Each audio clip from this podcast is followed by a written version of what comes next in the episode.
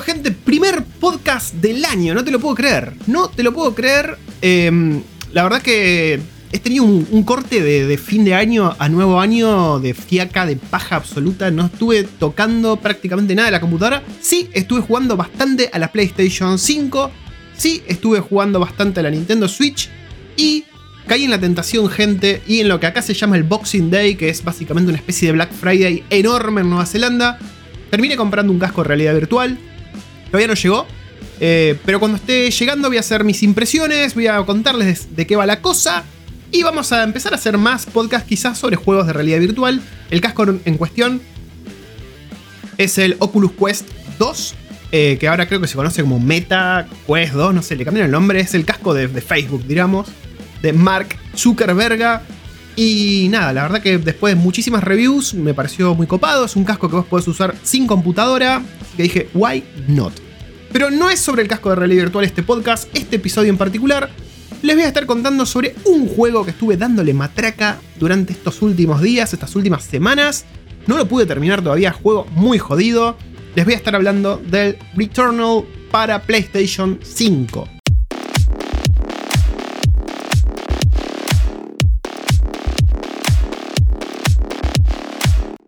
Bien, para los que, primero que nada, ¿no? Para los que no sepan qué es Returnal, resulta que este juego es un juego exclusivo de PlayStation 5.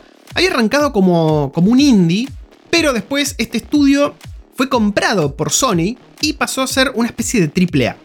A ver, pasó a ser AAA en el sentido de que tiene toda la maquinaria de Sony atrás. Sí es cierto que cuando vos lo estás jugando no se siente como un AAA de PlayStation 5, salvo por algunos apartados muy puntuales de los cuales voy a estar hablando pero es un juego que se siente como un 2.5A, ponele.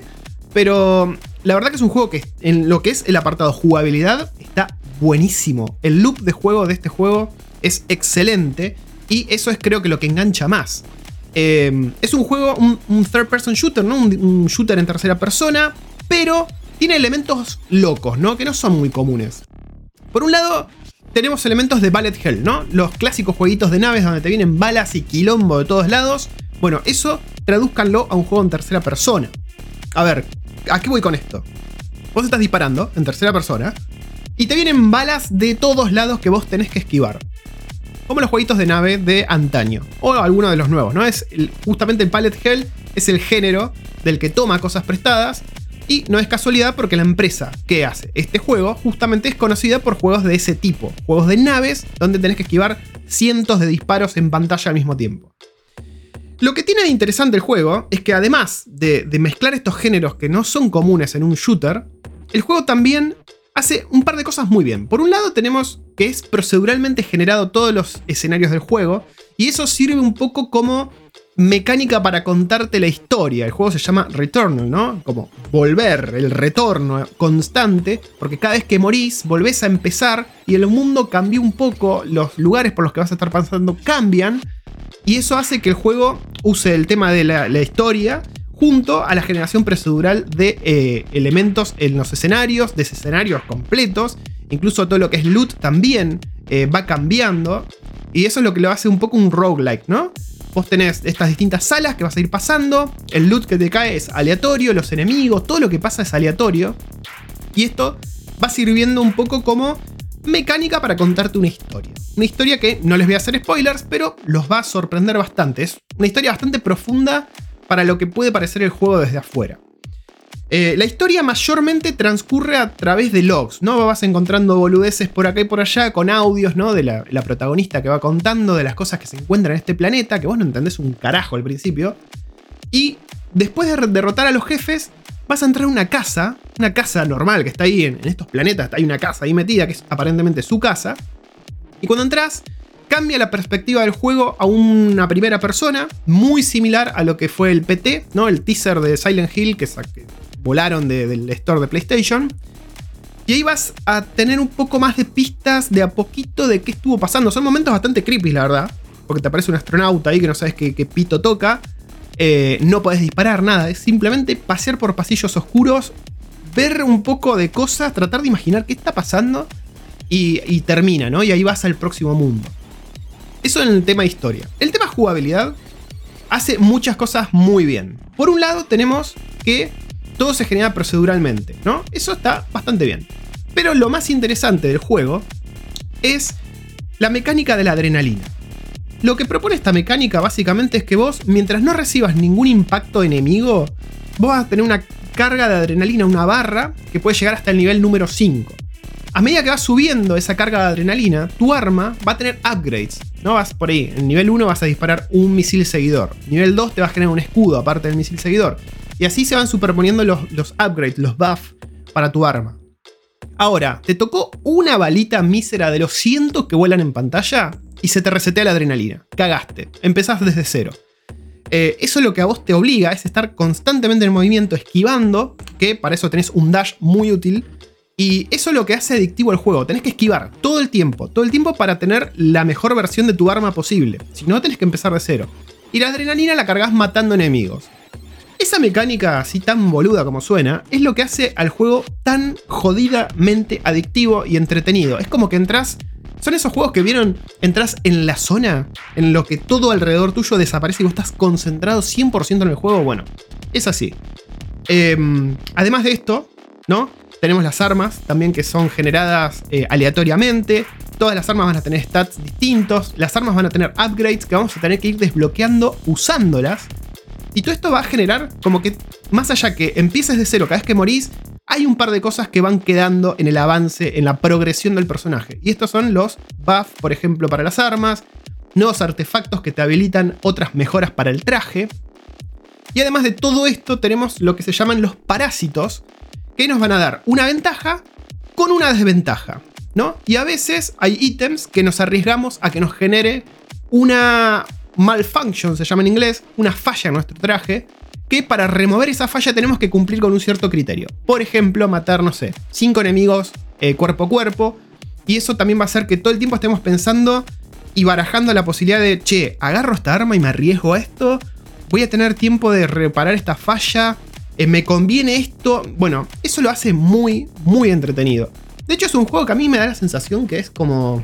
Es como el Metroid 3D que no hemos recibido todavía la puta que te parió Nintendo, espero que este año salga, pero tiene muchos elementos de un Metroid. De una mujer en el espacio peleando contra aliens, con armas, cañones, vas destrabando habilidades que te habilitan ir a nuevas zonas. En ese sentido, es muy, muy parecido a un Metroid. Las zonas no son muchas, creo que son, déjame pensar, 4 o 5 zonas, eh, que sí es verdad son bastante diferentes unas de otras, eso está bueno. Em, con enemigos muy diferentes que te van a hacer pensar estrategias muy diferentes para poder sortearlos. Y también hay muchos elementos de trampas, de, saltar, de plataformas. Hay mucho de eso también. Y la jugabilidad, la verdad, está ajustadísima. Está muy, muy bien implementada. Los gráficos no son quizás los mejores de PlayStation. De hecho, no. No es que, no, que de hecho, son de hecho, son malos. Son gráficos que para PlayStation 5 dejan un poco que desear. Donde sí se luce el juego es en, primero que nada, los FPS, son 60 FPS por segundo, que en un juego de este tipo la verdad que garpan muchísimo. Y por otro lado, los efectos de luces, porque todas estas balas, todo este quilombo en pantalla que tenemos constantemente, la verdad que visualmente es bastante impactante. Si bien las texturas, los gráficos no son los mejorcitos, todo este quilombo lumínico es como que te tiran un vómito, una diarrea de luces de Navidad todo el tiempo. Y eso lo hace bastante fachero porque es como rítmica la cosa. Los disparos, pues como que te vienen espirales de balas. Está bastante bueno en ese sentido. Y otra cosa que el juego hace muy, muy bien y que he visto pocas veces tan bien implementado en la PlayStation 5 es usar las capacidades del joystick, del DualSense, de una manera que se integra a la jugabilidad, que no rompe las bolas o que no está ahí al pedo. A ver, ¿a qué me refiero? Vos simplemente con el joystick en la mano y las vibraciones vas a sentir en qué tipo de superficie estás, en qué situación estás. De hecho, las cargas, por ejemplo, del disparo secundario o de las distintas habilidades, van a estar generando un, feedback en el joystick que vos no hace falta que mires ninguna interfaz gráfica, vas a decir, oh, ahí se me recargó el, disparo secundario. Y en ese sentido está buenísimo. Si hay una lluvia, vos vas a sentir la vibración en el joystick simulando la lluvia. Por eso digo que el feedback áptico está muy bien implementado. Y los gatillos, ¿no?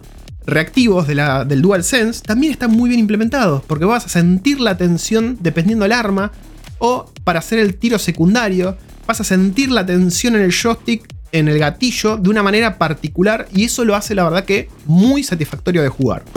Es un juego jodidísimo, ¿no? Como se habrán imaginado por esta mecánica que les conté. Eh, es un juego muy muy difícil, los jefes son ásperos, en ese sentido tiene un poquito de Dark Souls la cosa, porque perdés y perdés todo básicamente.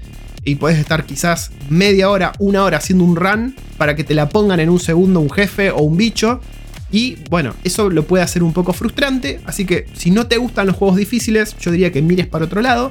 Pero si te gustan los desafíos, porque es un juego difícil en el buen sentido, no, no es injusto, digamos. Cuando perdés es porque vos la manqueaste. Eh, en ese sentido, el juego está muy bueno y te ofrece bastante tiempo al juego. Puede parecer corto, porque digo 4 o 5 jefes, pero la verdad es que vas a estar desbloqueando cosas y para llegar a ese último jefe vas a sudar la gota gorda, créemelo. Eh, así que nada, mi recomendación, Returnal, un juego que pasó, no sé si desapercibido, porque me acuerdo cuando salió lo comentaron bastante, pero después quedó sepultado bastante rápido en todo el catálogo de PlayStation 5. Es un juego exclusivo que no encontrás en ningún otro lado. Es un juego que te ofrece una jugabilidad excelente, te ofrece bastante tiempo y quizás hoy en día ya lo puedan encontrar en oferta, así que ¿por qué no hincarle el diente? Yo me había propuesto terminarlo en, esta, en estas vacaciones, la verdad que no pude terminarlo, pasé un jefe recién, me cuesta, estoy en el anteúltimo jefe y todavía no lo puedo pasar. Así que nada, les dejo la recomendación, Returnal, PlayStation 5, no se lo pueden perder. Y ahora, si me disculpan, me retiro porque tengo que intentar matar a ese tercer jefe.